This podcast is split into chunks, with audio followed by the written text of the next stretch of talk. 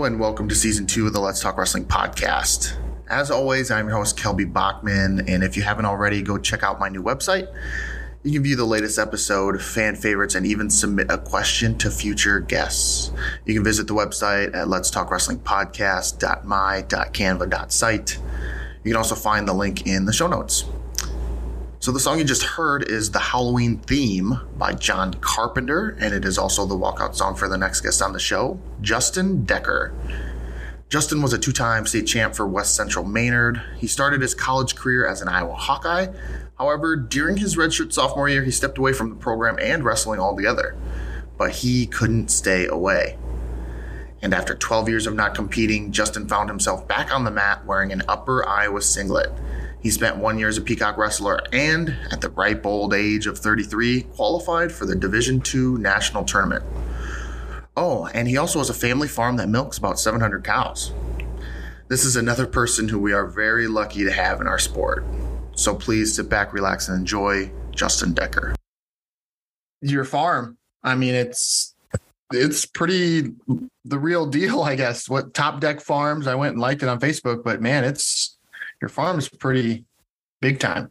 Yeah, well, we we milk about 700 cows and farm close to a couple thousand acres, and the cow end of it, the dairy part of it's what keeps us busy. It's just you know, it's every day. It's Christmas, New Year's, Saturdays, Sundays, and we got a good workforce though. So we've we've got a lot of good help and employees that get us through everything. But yeah, it's it keeps us going. That's for sure. How do you, how do you milk that many cows? That was the first time you said 700. I was like, holy cow. Yeah, well, we have a double double 12 parlor, so they come in and they milk 24 cows at a time, basically about a 100 cows an hour, and then by the time you wash the system up, you got about 40 minutes to wash it up. You, you might have 15 minute break, and then you're you're bringing in the next milking in. Uh, so we're milking them three times a day. They get milked 24 hours a day. So it's, we have six milkers full time. And then, you know, a lot you know, a, a guy who feeds our cows and my mm-hmm. nephew, mm-hmm. brothers. And it's just a big family affair. But we've mm-hmm. kind of slowly grown since you know, basically my whole life, we've just kind of made small steps. And I think we went from 350 cows in like 2001 to, to 700. We doubled. We're, we're staying there. We're not getting any bigger. Man, there's like no room for error. It seems like, I mean, or there's a small room for error, you know, when you're what with what you're doing. Yeah, it's yeah. I mean, if something like the other day, something was going on at the parlor, and you know, it slowed the whole you know, we were only being able to milk cows on one side. So we had, we got a little bit behind schedule, but then you just got to eventually make up that lost time because the cows need milk. If they don't right. get milk, you know, so it's, yeah, it's, it's quite a, quite an operation that, uh, it's been great for us. We, you know, we get along great and, and uh, we couldn't get it, have it, have it done without all of our people that are you know, actually doing a lot of the grunt work for us. So yeah. So how long have you had the farm? So I'm wondering, you know, back way back in the day when you grew up wrestling. yeah. too? I've been on a dairy farm my whole life. You know, we when I was a kid, we milked 55 cows. Okay. Uh, into like 110, and, and when I was a sophomore in high school, my my grandpa started it years ago with my dad, and then my dad passed away about 13 years ago. So it's my two two of my three brothers and I. We've just kind of slowly grown a little bit over the years, and you know we've been doing we've been milking cows our whole life. So it's kind of what we it's what we do. So it's outside of Westgate, Iowa, and mm-hmm. uh, about 10 miles from where I live. So I live in Fairbank on the edge of Fairbank. So nice little short little commute for me every day and my yeah. two brothers live right there by our dairy farm, and uh, yeah, my nephew's involved, and so. Wow. Well, how'd you get away from from the chores? Like, you know, when did you start wrestling? You know, because we're being on a dairy farm, you know, like you just said, it never stops, man. It's always it's always going. And so, how did you be able to step away from chores to do sports in general? Luckily, you know, my brothers, they were quite a bit older than me. I have a brother Derek six years older than me, and then Jason, who's seven years older than my oldest brother Tracy, is 10 years older than me. So when I was going through that young, you know, sports days of youth wrestling and stuff in my elementary days, they were in high school and and they probably they weren't doing as much. They wrestled, but uh, you know, my mom traveled a lot with me. She kind of, I don't know, you know, we we started traveling through the the Wahawk Wrestling Club down in, in Water at Waterloo West, and she took me all over the place. And my dad and my brother stayed home, and and luckily, I don't know if you called me the spoiled one or the one that was fortunate, but I got to do a lot more. I had I had a lot more opportunities to do to do things probably than my older brothers, and they you know they stayed home. They did a lot of the work. I did my chores and this and that, but uh, I didn't get into the a lot of the stuff until I was probably in you know high school or and then once I left college and stuff. So yeah, have have you always been involved in wrestling? Your family in general? Yeah, uh, my I mean my dad wrestled back in the day for West Central, and then my three brothers wrestled for West Central. Uh, all did pretty well. All had pretty you know some good good little accolades in high school and stuff, and then. Uh, my one brother Jason uh, wrestled at Simpson College on some good teams in the late '80s, early '90s. He he is coached by Bob Darrah and Steve Wilbur and uh, some really uh, David Ray. I don't know. He's I think he's out went out to Northern Colorado for a while. But some good coaches coaches there at the division three level i think they were the last team to win a division three you know iowa conference championship before like wartburg went on that huge yeah. you know five or 30 years or whatever they got in a row there. I think simpson was actually the last team that that was you know the top team in the iowa conference. My oldest brother tracy coached wrestling at at sumner for a lot of years. They had some good teams. And i was just always the young kid watching them you know watching them compete at state watching them coach and wrestle in college and just fell in love with it at a young age. I could probably, you know, I know the pin doctors got their site, but they, you know, they do a lot of uh, uh, stuff from back in the 80s and 90s. And I'm kind of a wrestling encyclopedia, you could say, as far really? as like stats from the 80s and 90s and all the old Iowa wrestlers. And, you know, I just, that was what I lived for, for you know, when I was a kid in high school, that was always my dream. Always, you know, I wanted to be a Hawkeye and I wanted to, you know, I had some big aspirations of what I wanted to do and accomplished some and I didn't, didn't accomplish a lot. And, uh, but yeah, I've I'm still in love with the sport. You know, I still follow it. I can still tell you every weight class at the state tournament last year. You know, I mean, it's just kind of what I, the thing I know, I guess. But now, what well, I guess what was it about wrestling? Did you do other sports too? Yeah, I, I did all four sports: track and baseball and football, and you know, did you know, uh, had good, pretty good careers and and everything I did. But I don't know. I think it was just the one-on-one aspect of the sport. You know, I think I think any young kid watching his older brothers do something, I think yeah, you know, you just kind of fall in love with it. It was something I was fairly natural at as a young, you know, I was pretty good early on and and had a lot of success early on. And I think just that success I tasted early just kind of made me hungry. I've always been a, you know, extreme competitor in, in whatever I do. And I think, you know, I just kind of had what it took, I think, to be, you know, a good wrestler. And uh, I just kind of took off from there. I guess you could say. I don't know, but yeah. Well, you you also like you said you didn't achieve some of your goals, and I'm sure one of them may have been be a four time state champ. I mean, um, you ran into Jessie Whitmer. You know, uh, yeah. Not like your yeah. freshman to take a lump like that and to be like, well, sorry, what was it like? You know, to to you know not even place as a freshman. You know, I'm sure you had yeah. high aspirations. Yeah, I think I actually was looking through some old stuff one day back. I went to an Iowa wrestling camp when I was in junior high, and I think I believe it was Tom Brands was actually my our our uh, group.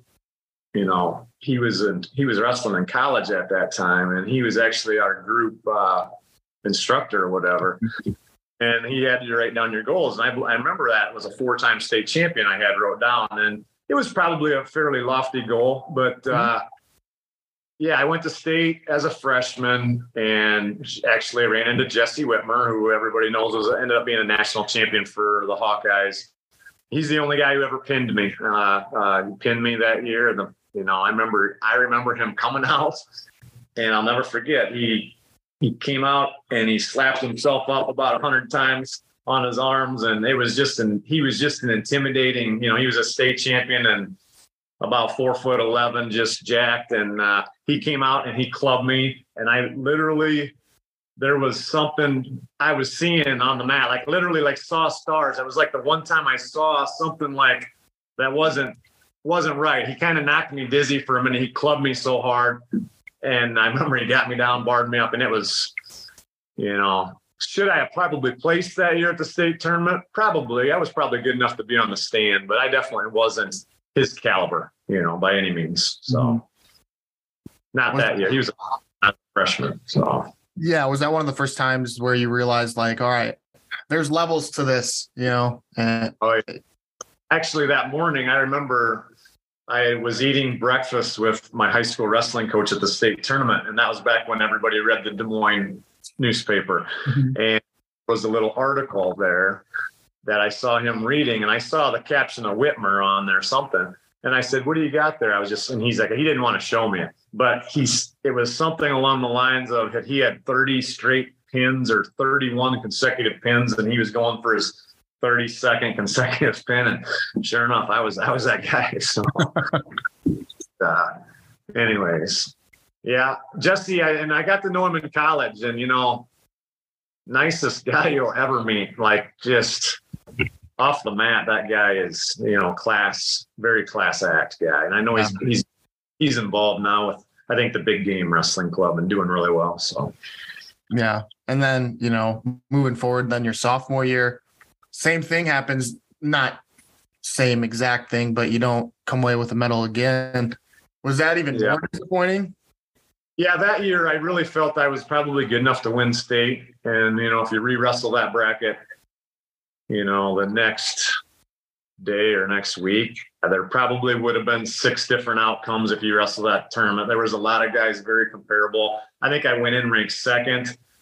Uh, I believe I beat the guy ranked third in districts from Denver, Jason Meyer. But I was in the quarterfinals wrestling a guy, Corey Starry from Cedar Rapids, LaSalle. And he was unranked, unheard of. I was ahead of them. I was ahead three to zero with about 25, 30 seconds to go.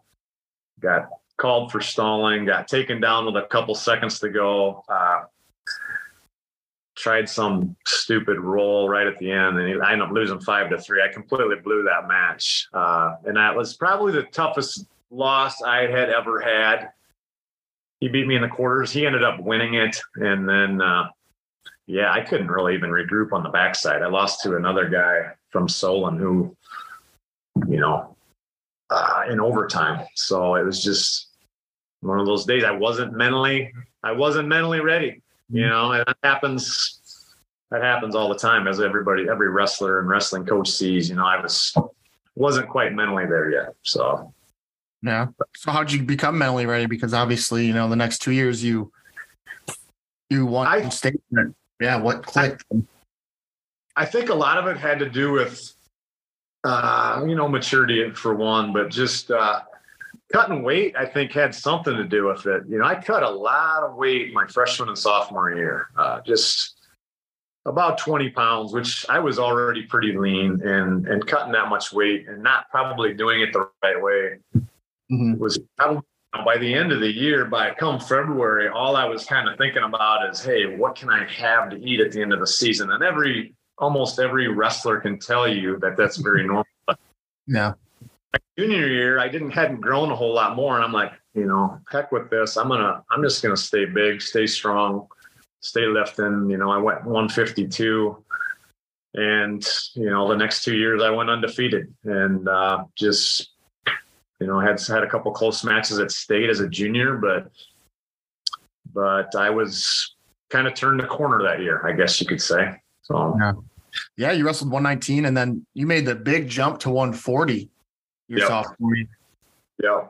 Uh, four, three or four weight classes. Yeah. And it was, it was a good weight, you know, jump. That was a lot of good weight I had put on that year. And, and, uh, yeah, I do. I mean, the older I get, I tell my own son this now, and he, I don't think he's quite on board yet. The older I get, the more anti cutting weight I am. I just, you know, I just think if you got it to lose is one thing, but if you're already lean and, and look good at the weight you're at, walking around in in August, September, October, you know, maybe cut a shed a little bit of that off where, you know, a weight where you're really feeling good. But, you know, this 15, 20, 20, you know, pound weight cuts these kids are doing anymore. I don't, when you're worried about, when you're worried about what you're eating every day and and you're worried more about that than than actually getting better in practice you know it's hard to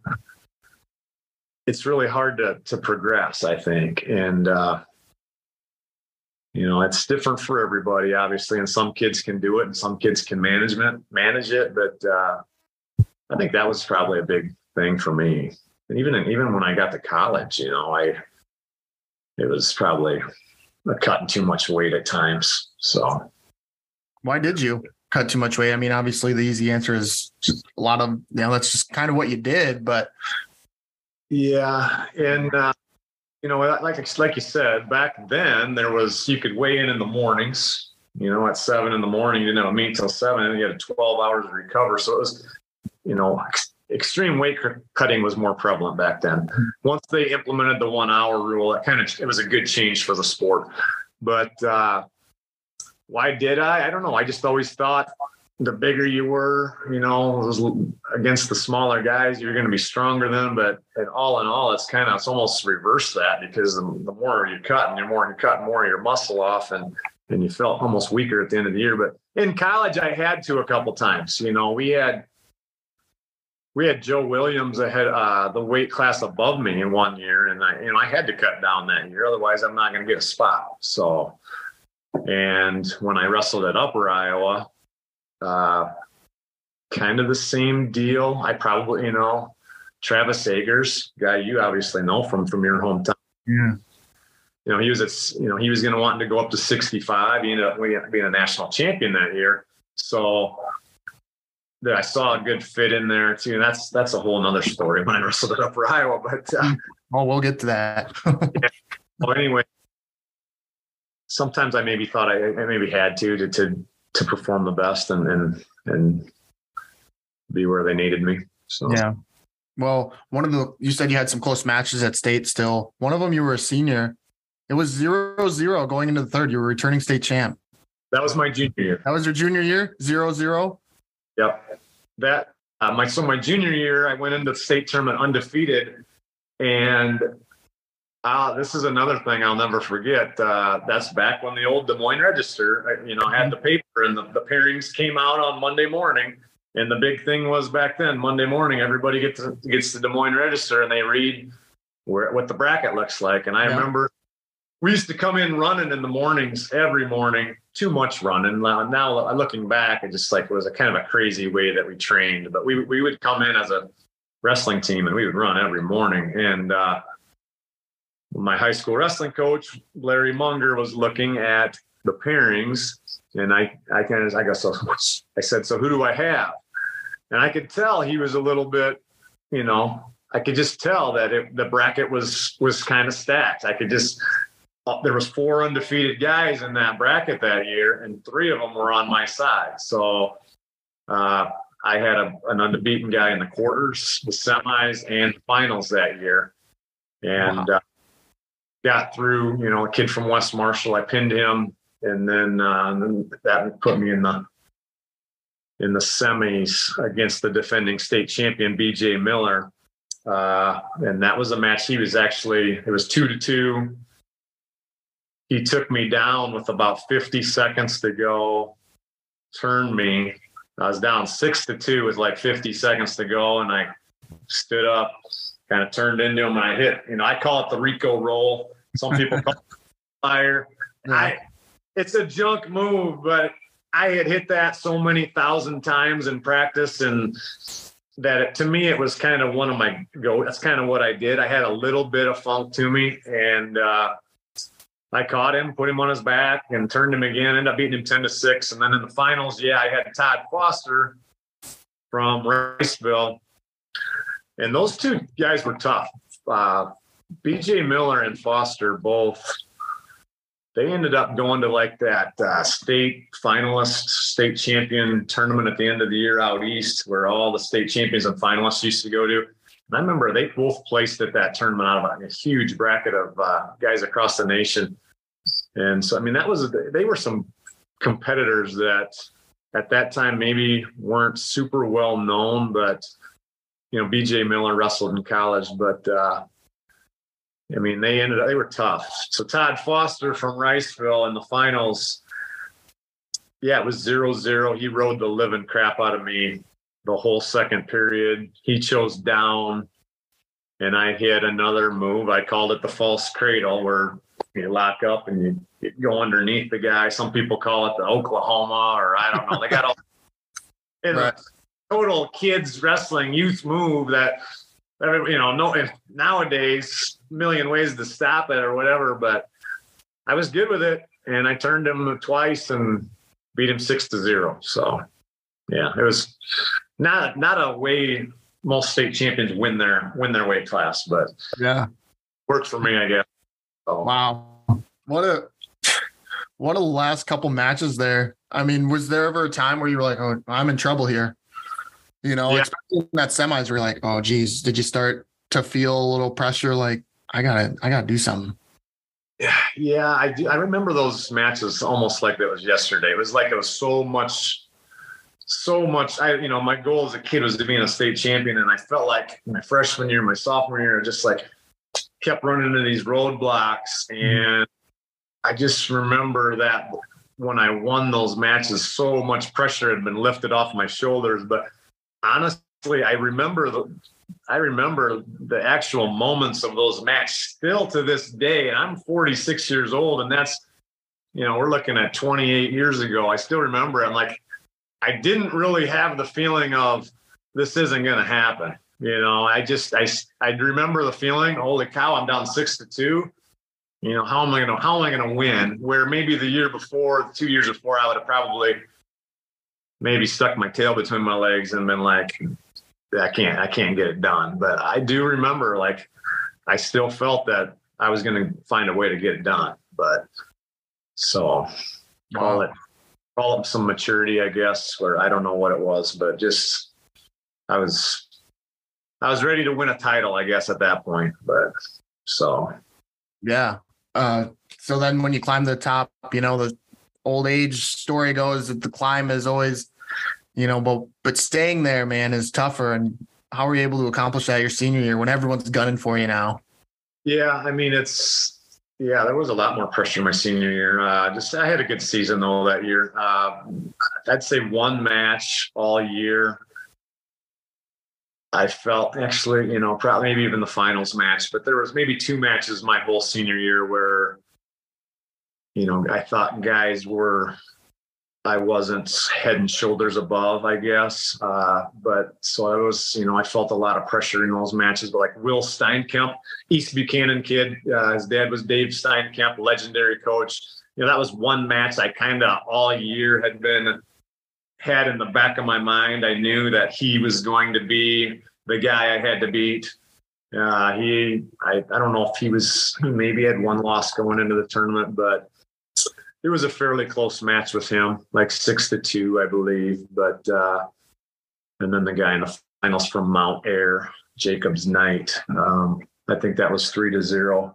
But you know, yeah, you got to stay on top. You know, I've I put a lot of time in off season though. Back in those days, lifting, I lifted a lot. I wrestled a lot of freestyle. I was, I traveled. You know, I did a lot of a lot of spring tournaments and stuff, and and I, I did all my training down at the Wahawk Wrestling Club, which back before all these big club clubs are now, you got Sebolt and the Mortal and, and Big Game and all these DC elite clubs. Back then, it was the Wahawk Club, and that was the big club in Northeast Iowa. And man, there were so many good kids from Waterloo West, and that's back when Cedar Falls had their state championship team uh, Osage kids came down. You know, kids traveled over an hour to come to that club. There was lots of high school state champions, uh, national champions in college. You know, Daryl Weber, I think Tolly Thompson wrestled there. There's just a couple names off the top of my head, but uh, just that's Marty Dickey was my club coach, and to this day, he's one of the best coaches I've ever had. Uh, just preached discipline, and there was no one ever out of line in that room, and just pounded fundamentals in those kids all the time. And you know, he was he's a guy that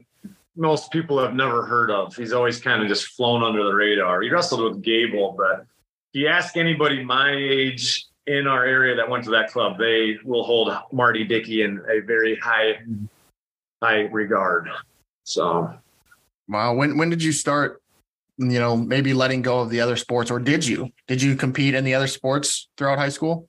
Yeah, I did. I did everything. Uh, really? You don't see a lot of anymore. I I did baseball. I played a ton of baseball, ton of baseball growing up. Um, you know 50 60 games every summer I, I, wrestled and did baseball all through the spring and summer, and uh, I played on a big club team. And I did football four years. played played all five years of high school baseball, and I went out for track my senior year just because I thought I could maybe do my senior. Year. Yeah. Looking back, looking back, would I have gave up a couple those? I, I would maybe have given up the sport of baseball just because it was kind of it was conflicted with wrestling, but I love playing baseball. I still do. They love watching baseball, and I love that my kids play ball. So I don't know. I don't think I have any regrets. I, I made so many friendships through all that. I mean, I don't think I could ever look back and say that that wasn't the right way, you know. But nowadays, as kids are kids are just focusing on wrestling or or volleyball or you know they're it's just so much different now. Yeah. Focusing on one or two sports. And i think a lot of club coaches push that. For for us i'm at wapsie valley. If every if every kid only went out for their favorite sport we would struggle at everything you know? I mean i know i see wrestlers on our high school wrestling team that their favorite sport's baseball or their favorite, you know, they they they really love baseball. But if they only went out for baseball, man, that would kill our kill our team. You know, I mean, it's just I think you can maybe get away with that in those three A, four A schools, you know, just specializing, but it's all, you know. Do I, you know, I understand though too. Those kids that are focusing on just on wrestling, mm-hmm. yeah, you can tell. I mean, a lot of the guys in Fargo right now, that's their only sport. Yeah. And you can tell. I mean, they're they're elite status wrestlers in this in our state right now. And it's great to see how well our state's done the last couple years. I feel like it's really coming back. I feel like it was down for like a decade or two, but I feel like it's really coming back. Yeah. You were you were around that time when it was a big, you know, when Iowa was almost probably at the top. You know, what was yep. it like back then wrestling and seeing all those names and, and being a part of that, being one of those names where people are like, whoa, there's Justin Decker. Let's watch him.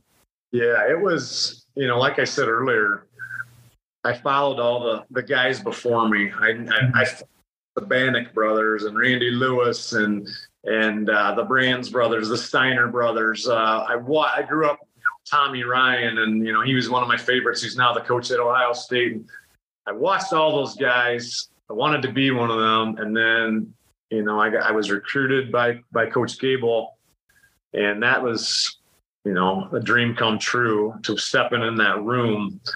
But you look at the teams I was on, they're to this day, you know, remembered as the best college wrestling teams ever. Mm-hmm. You know, I, I come in that room, there was Lincoln McIlravy, Bill Zadick, Daryl Weber, Joe Williams, Jeff McGinnis, Mark Ironside, Doug Schwab, uh, Eric Juergens, Lee Fullhart, Wes Hand. I mean, those guys are. That's a that's a that's a lineup of guys. I mean, that is, and I'm missing a bunch. Mm-hmm. I'm probably ten guys that I was in the same room with, and our coaching staff was Brands and Brands and Royce Alger and, and Zalesky and Gable. I mean, it just it just kind of takes your breath away, even just listing those guys. That uh, how you know, the, you know, the, the amount of national championships. And yeah, like you said, when I went in there, the crazy thing, the year I started at Iowa, eight of the 10 starters were from the state of Iowa. The only two guys that were not was Joe Williams and Casey Gillis. The, the other 10 guys were all in, in state guys. We had Juergens, Schwab, McGinnis, uh, actually McGinnis was redshirting that year. That's that's how good that team was. Juergens, Schwab, Ironside.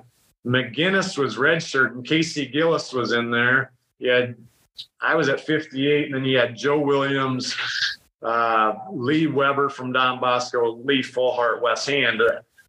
Uh, that was the year after um, they set the point record. The year before was the point record of 170 points yeah, at the Unidome. Mm-hmm. I, you know, I would have loved to have been a starter on that team. I was just a freshman. I lost a tryout that year to Mike Uker at 167. Uh, you know, that team was Mike Mena and, and Whitmer and Ironside McGinnis, uh, McIlravy, Williams, Fullhart, Uker, hand. So, uh, yeah, so that was the point record team. And then the, the, next year was the year I started. So there was a lot of big names on those lineups. And yeah, and whenever they have a best ever team list, those those teams always get brought up. You know, mm-hmm. so it's kind of it's kind of cool to say I was in the same room as those guys and, yeah. and on those guys. And I still, you know, made a lot of friends with those guys. So yeah. What was it like going in there, you know, looking up to those guys and now you're competing in the same room as them? Was it, you know, how did you balance the two? Because uh, at first you can obviously be like, whoa, these, these guys are my idols. And now it's like, well, now I'm expected to compete and beat some of these guys. Yeah, not very well. How did I balance? Not very well. Uh, yeah, I, it was like starting over completely. You know, I, I remember the first couple days of practice, and I did fairly well, and I scored some points on some on some fairly high up guys in the room, and I don't know if it upset them or what. Like literally, I felt like the next two months I didn't hardly score a point. I would go a week. I would go a week at a time sometimes with literally not scoring an offensive point against some of those some guys in the room. I mean, it was literally like starting over. And by about the time you got to Christmas, your your true freshman year, you you slowly start to kind of close the gap a little bit. Like, but those first two or three months of of college wrestling, coming from a small, you know, Iowa high school, stepping into the best Division one program ever, it's like it was literally it was hell I mean, it was hell at times. I mean, it was like they would beat you so bad, like you'd want to go, you'd want to go back to your dorm room and cry. Mm-hmm. I mean, it was torture, literally at times. I remember, I remember wrestling McIlravy at times, and it was like he was literally trying to trying to break you in half. I mean, it was the amount of you you could maybe hand fight with them for a minute, and then it was like your arms were jello. I mean, those guys would brutally beat you up, and it was but but like I said, by about Christmas time, you know, you can kind of feel like okay, you can you know start going with some of these guys, and then obviously over time, you know, it's you just turn into slowly turn into, you know, being good, you know. So yeah. Uh, what was it like to to finally break through? Was that your your sophomore year or was that your redshirt freshman year? Oh yeah, my, I redshirted my freshman year, and then my next year I tried out against Mike Uker. That was the that was the point team. Uh, I lost a close tryout to him actually. Never got another tryout again. The rest of the year, uh, he was the guy. He he was, you know, he was just he was a junior or senior at the time, and uh, actually a senior, and he was just he had been an, an All American the year before. He was he was the, definitely the guy. But I did have a, you know, a close tryout with him in the tryout. But then the following year, so yeah, my third year would have been my redshirt sophomore year. Uh, I had there was literally seven or eight guys, I believe, in that in that weight class because everybody was dodge, dodging Joe Williams. Joe Williams decides he's going to go to 67, and Casey Gillis was at uh, 150, and a lot of he was tough back then. A lot of guys couldn't beat him, so the lighter guys went up to 58, thinking that was a spot. The heavier guys cut a lot of weight, so I cut a lot of weight uh, that year, and it was like myself and Ben Uker trying out, Gabe McMahon. Uh, he was from Alaska. There was a Ben Smith who would have been Jessman Smith's older brother. I think Mitch Payton okay. was Payton from West Delaware was a red shirt in that weight class. Uh, uh, Jeff Stewart out of Apple Valley, Minnesota, was at that weight class, and a couple others. But I won the tryout process, got to be the guy, beat Uker in the finals, and um, so ended up being the guy. Got to go start the year that year, and and uh, yeah, that I mean, I never finished that year though, so I just. Uh, I started out hot. I had a good first, you know, 10, 12 matches and, uh, you know, that was that was kind of the it of my Iowa days. Was that 99? That was that was the fall of 97. Okay, because um, they moved weights not too terribly long after that. They that season, that season, uh, that that season they changed everything. So there had been there had been three deaths that year in college wrestling. Uh, I believe one was from Syracuse, college guy. I'd have to check. I believe one was from Wisconsin La Crosse, and I think one was from somewhere in Michigan. But they tried linking it to excessive weight cutting. Whether that's what happened, I don't know. Uh, but the guy at Syracuse that died was actually Coach Grimm from Upper Iowa was out at Syracuse at that time. Uh, but anyways, yeah. So like literally, we went to the Midlands that year. We wrestled in the Midlands, and you know how everybody's weight gets up at the Midlands, it gets high. Uh, that's normally what the December 27th. We had a we had a dual meet with Penn State on January 2nd.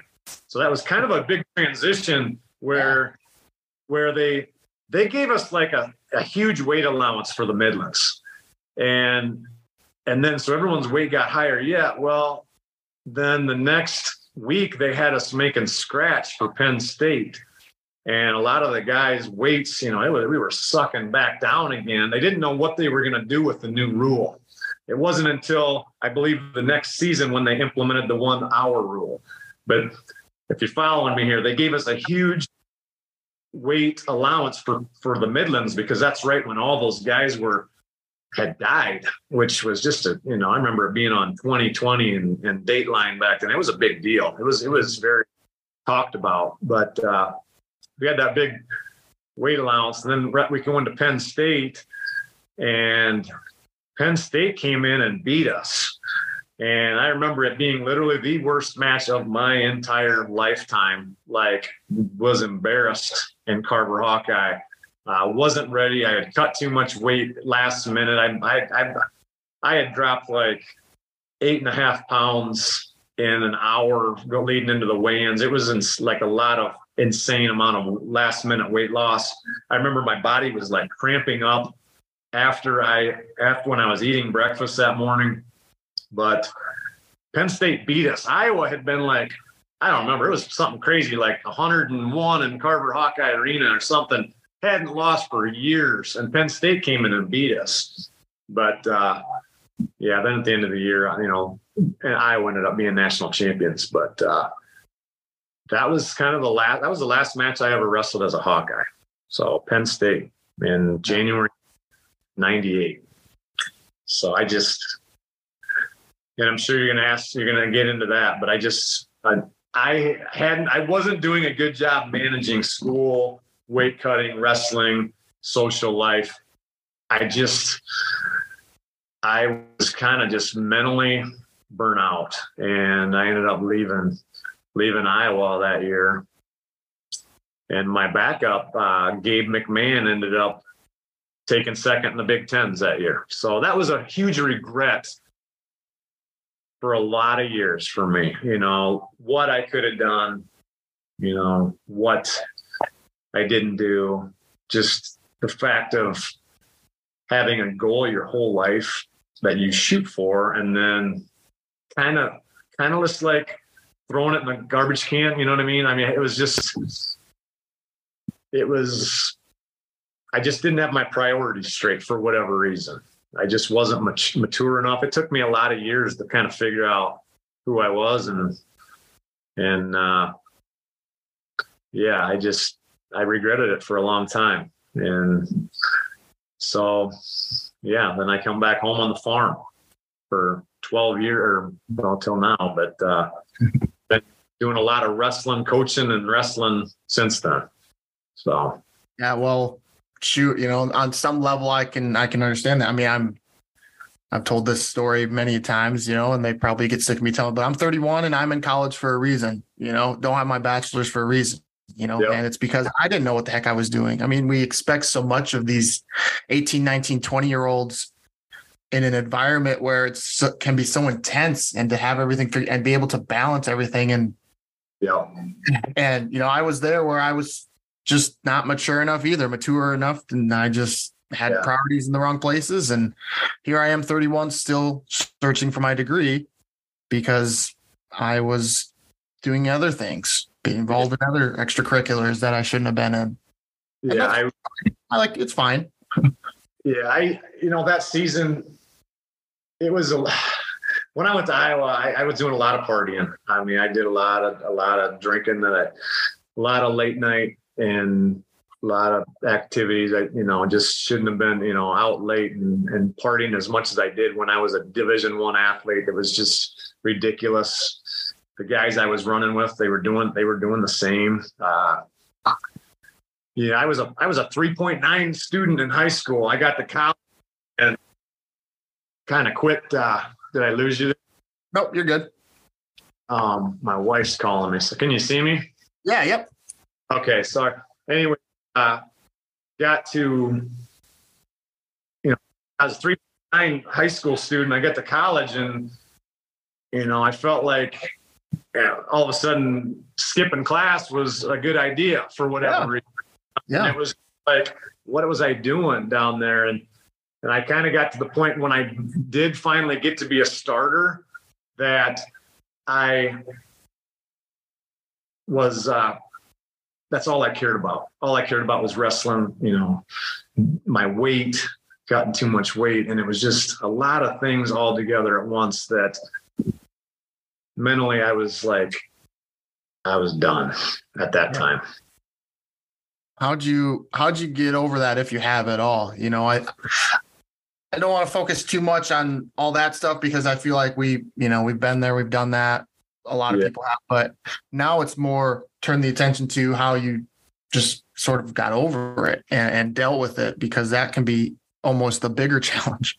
Yeah, I did. I probably didn't get over it for a long time. I didn't really tell. I acted like I was fine, but honestly, underneath, I really wasn't. You know, I just like I was disappointed in myself for a lot of years, and it probably wasn't until I started, you know, getting involved in coaching, where I find kind of I could see that I was making a huge difference in kids' lives and and making a lot of building a lot of relationships there that maybe helped me more than anything. Like I knew I knew that I was still had a lot to to give to the sport and making differences in others I think was helping me through it.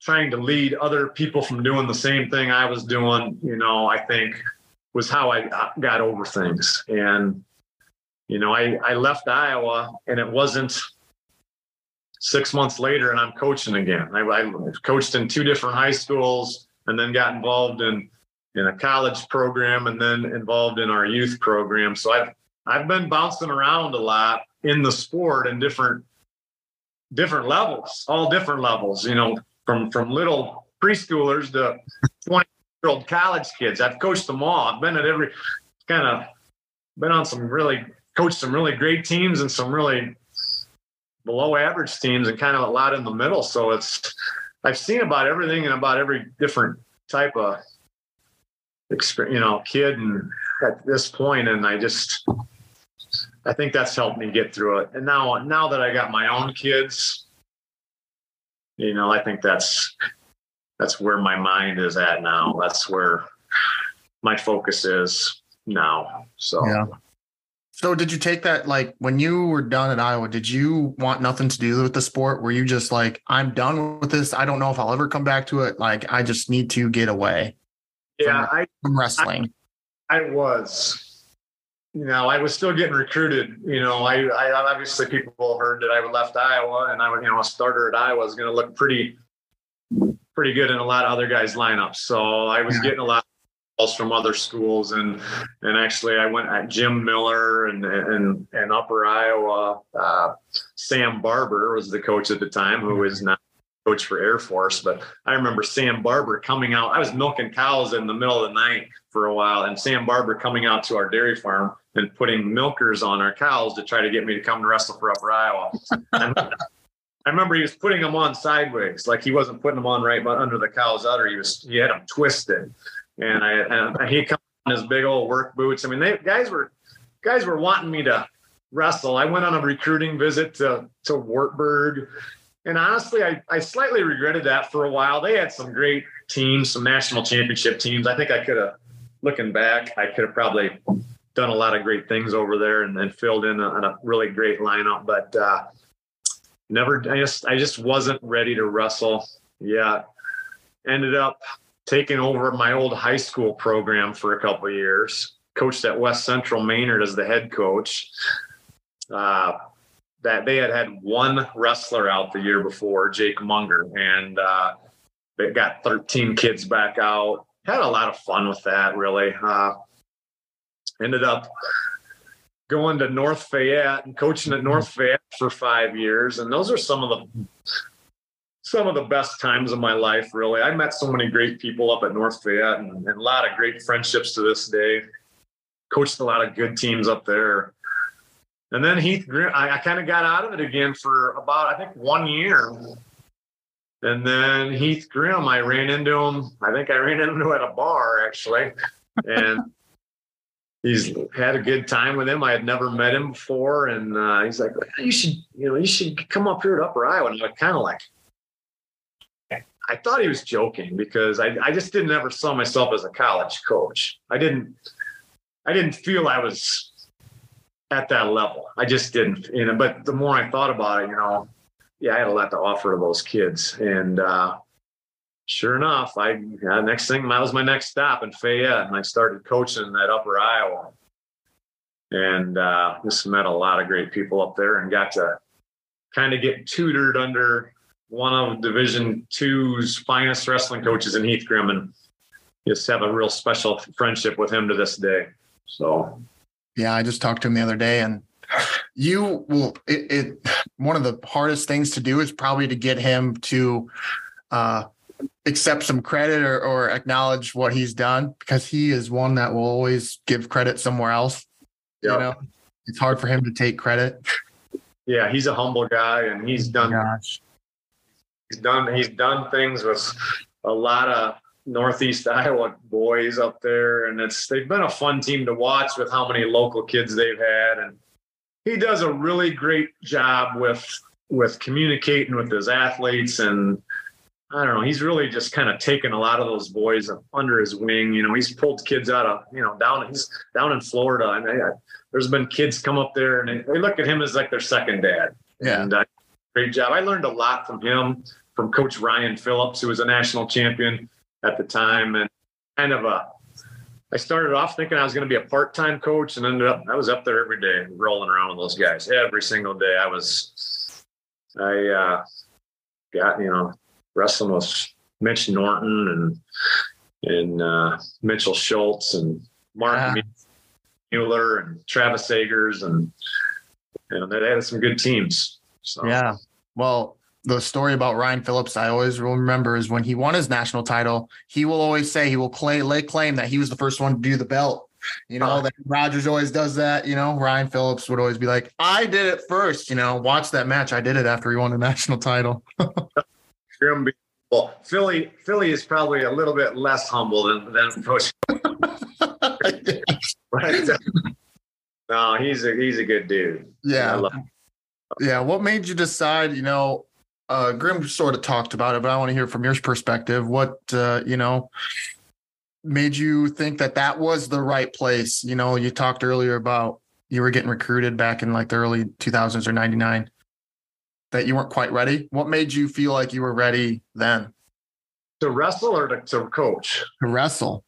Yeah. So yeah, that's the story. You know, I, I coached for two years at Upper Iowa. I went there and coached first as a coach, and then uh, Grimm had kind of put a bug in my ear a couple of times, like you know, oh, you got some eligibility left, and I kind of just scoffed it off. But uh, I will never forget. I was, I had come to the farm one morning super early to do some chores. I was mixing feed and uh, I was just doing a lot of thinking. I feel like sometimes my best thinking is in the middle of the night or early in the morning.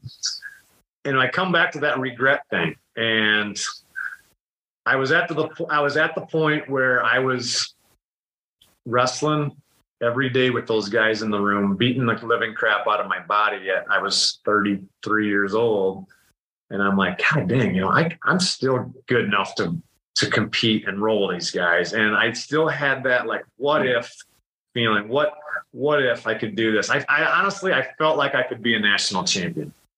I came back to wrestle to be a national champion, and that's why I went to uh, you know, went and started wrestling my third year at Upper Iowa because I wanted to be a national champ. And it didn't happen.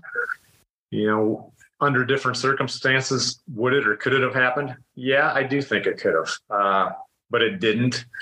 But that season was one of the best things I ever did. I feel like I got everything off my shoulders. Like, okay, I, I gave it a shot. Granted, it wasn't in my prime, but I went for it. And, you know, the way I would, had been competing in the, in the practice room, I, I truly felt like I had a lot to offer that team. We were going to be one of the best Division two programs in the country that year. I thought we had a good chance of getting a team trophy, which we did. We took third place in Division two as a team that year, which was their first, you know, team trophy in D two and uh, we won the conference that year. I think that's the last year. St. Cloud has not won, didn't win that conference, but we did a lot of great things and with a lot of great people, and I had so much fun doing it.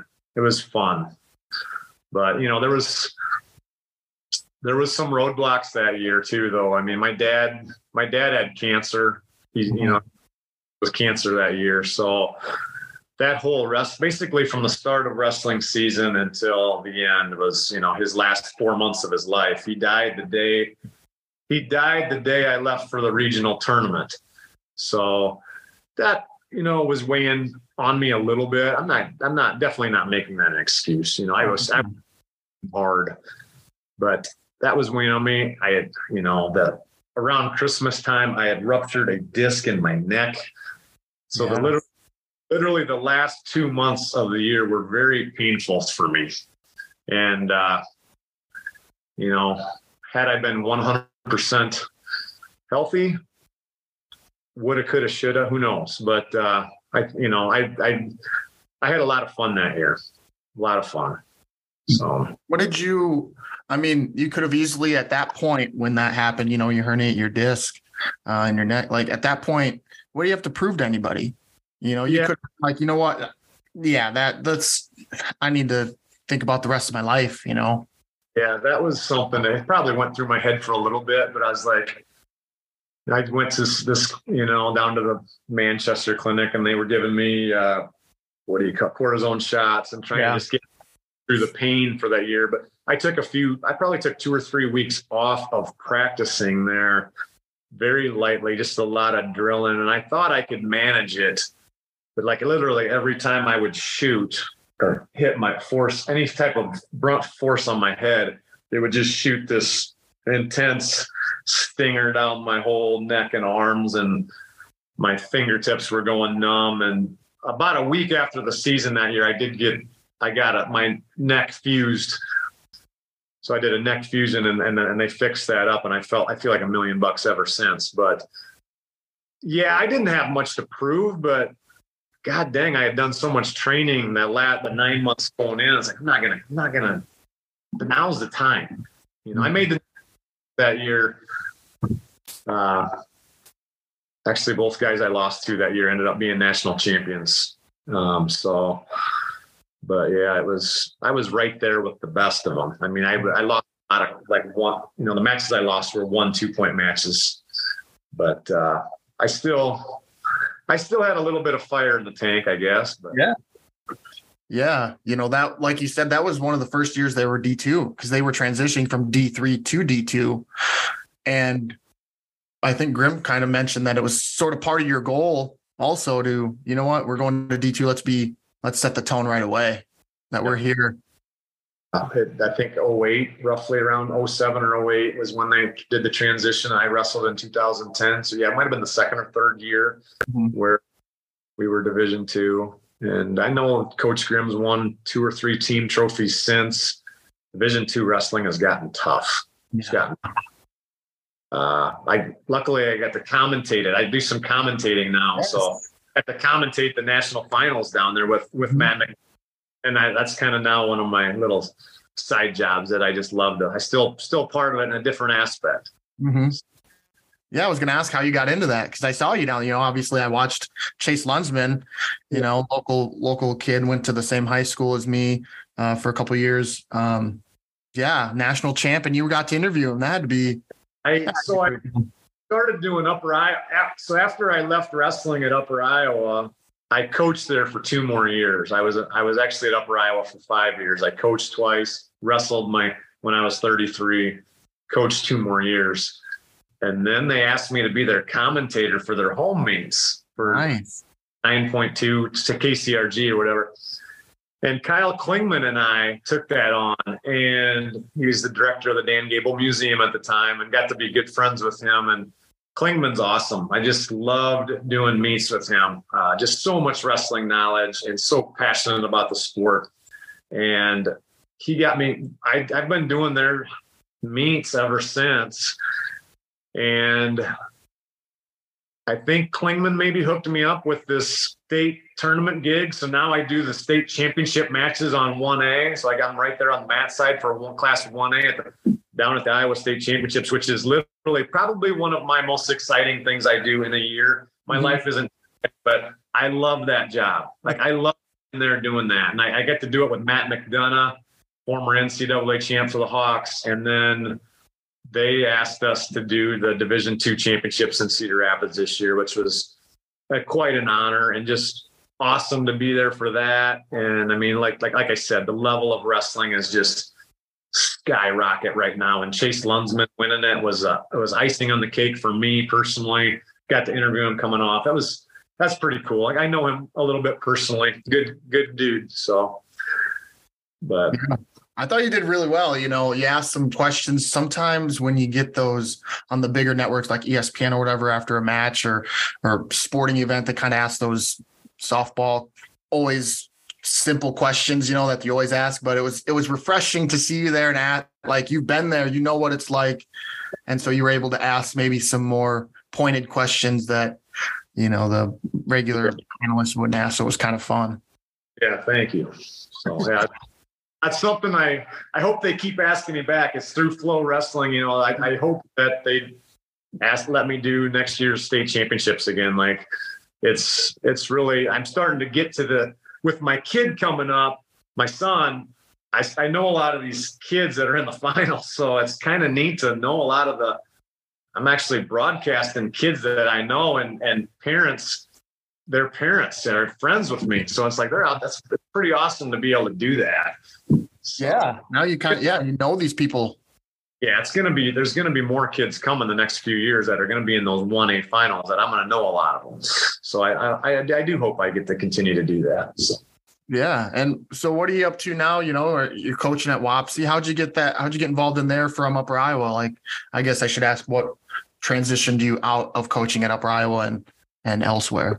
It was my son. My son was starting to get involved in wrestling, and I was on upper Iowa road trips while my wife was taking my son to kids tournaments, and it just didn't sit right with me. You know, he was just starting to get into the sport, and he struggled when he was, you know, when he was a little guy. He got he got his beat on pretty good starting out, and me not being there was kind of like, hey, I need. That's time for me to be a parent, and and and just. And I came back to Wapsie. I I watched for a little while on the side, and then some guys are like, "Hey, man, you got to get in here and, and help." And I kind of just, I didn't just come in. I kind of just took it over. Like I kind of, and I kind of took over the whole youth program. And I brought, I tried to bring in as many good wrestling guys as I knew from Wapsie. I brought the Destivals in and Rhino Cox and and Chad Van Dale was helping at the time, and the Kaufman brothers and Tori Martin and Ben Hogan and all these guys that had a good wrestling background. We had, I think we went from like three or four youth coaches within a few years. We had 17 youth coaches. Holy 17, cow. 17 guys helping with our youth program. And mm-hmm. we went like 50 kids to like 100 in about a three year span. And we wrestling and at the Wapsie Valley, the kids for a while, it just like took off. Like if you weren't wrestling, you weren't you know, you weren't a part of, you know, like part of something. It was like, it, it was kind of a little steam engine that kind of just took off and uh, had a lot of good years there. I do not coach at Wapsie anymore. This is, this will be my second or third year now. I've actually been out of it. So I don't, I just, once my son got in high school, I'm just been a fan the last few years. I still do the commentating every once in a while somebody will ask me to run a seeding meeting at a tournament or something. But as far as as far as wrestling, I'm a fan, and I I tell you what, it's a lot less stressful. It's it's fun. love it. I'm probably the loudest guy in the stands at times. Uh, I follow the Wapsie boys I've coached right now. A lot of the so last year's senior class, this year's seniors and juniors and, and sophomores. I've coached a lot of those kids. So these are kind of kids I'm I'm really close with their families and uh, seeing them succeed and and you know we had a good team last year. Seeing this year's team, we're gonna it's fun. It's fun watching that. So yeah, uh, I'm happy you found that joy back because it seems like you could have. And and you know, I'm sure at some point a lot of us could have found a different path or went down that path of I hate the sport. I'm never coming back to it. Yeah, you know, I I don't think I ever went through that as far as hating the sport. I went through I went through a probably a downward path as yeah. far as just not making great choices as you know as far as I did like I said I didn't really get my priorities straight until probably my mid 30s late early 30s it took me a long took me a long time to figure things out. And that's probably the downward path I took. A lot of that probably had to do with you know, just bitterness and, you know, maybe disgust or disappointment in myself at times. And I, I didn't, I didn't figure it out for a lot of years. And it's, it's refreshing knowing that I have now. I mean, it's like, I, it's just, I'm in a good place. I've been in a good place for a while, and it's it that wasn't it wasn't there. You know, have I ever hated the sport of wrestling? Absolutely not. My my passion for wrestling has always been there. I'm going to be one of those 70, 80 year old guys you see in the NCAA tournament stands and high school state wrestling tournament stands, still watching the sport mm-hmm. and into a bunch of old dudes that I know from the sport because that's kind of what this sport's all about. We all, it's a huge fraternity, as you know. Mm-hmm. You know, when you sent me this message, I knew exactly who you were because of your uncle and your dad. And I, I know the Bachmans from MFL and I know, I mean, everybody know I, you know, it's just a huge fraternity and i am always going to love this sport. I mean, it's, it's in, it's embedded deep inside of me. So, mm-hmm. Know, I love it. You know, and I'm I'm happy you're at you're at you're where you're at because uh, you have done a lot for the sport. You were somebody people looked up to, and and uh, you know have turned the page to another chapter where people still look up to you at this point. You know, now you're changing lives in a different way, and that's mm-hmm. refreshing to see. Yeah. And yeah, it's it's it's been good. Life's life's good to me. I mean, I I'm not my my kids bring me a lot of a lot of joy and I'm, I'm a proud dad of what they're doing and and uh, so yeah i'm just it's good everything's good so. what uh, what's next for you i guess as my last question i guess you know what uh, what's the future hold? Yeah i'm just gonna keep farming with my brothers until we until we decide that uh, you know i got a lot of years of that left. Uh, right now i'm like every other youth parent in Iowa and across the United States, I am going in 18 different directions with club softball, club volleyball, uh, high school wrestling, and having a night here on this on this dinner table is with all of us is very seldom. At times it's a lot, but I love it. I I have some of the best uh, talks in the car with my kids. So honestly, what's the future hold? it's probably just continuing to do what I'm doing as far as, uh, you know, being a being a dad, and I, you know, I do a little coaching of softball on the side, and and as for the sport of wrestling, you know, probably just helping out wherever I can. If anybody asks me to do something in the sport, I'm probably gonna seriously consider it. But right now, I'm a family man, chasing after them and and uh, trying to help them become successful in what they're doing.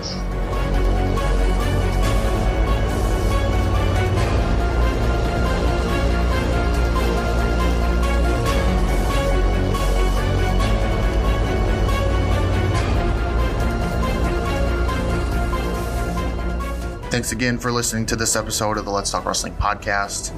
Special thanks to my guest Justin Decker for taking the time to sit down and chat with me. Cover art created and designed by Kristen Gill. Please feel free to rate, comment, and subscribe to this podcast. You can check me out on Twitter, Instagram, and my brand new Facebook page to hear more of my content. And don't forget to check out my website at Let's Talk Wrestling Podcast.my.canva.site. And as always, be sure to tune in to hear the next guest of the Let's Talk Wrestling podcast. Take care. See you next time.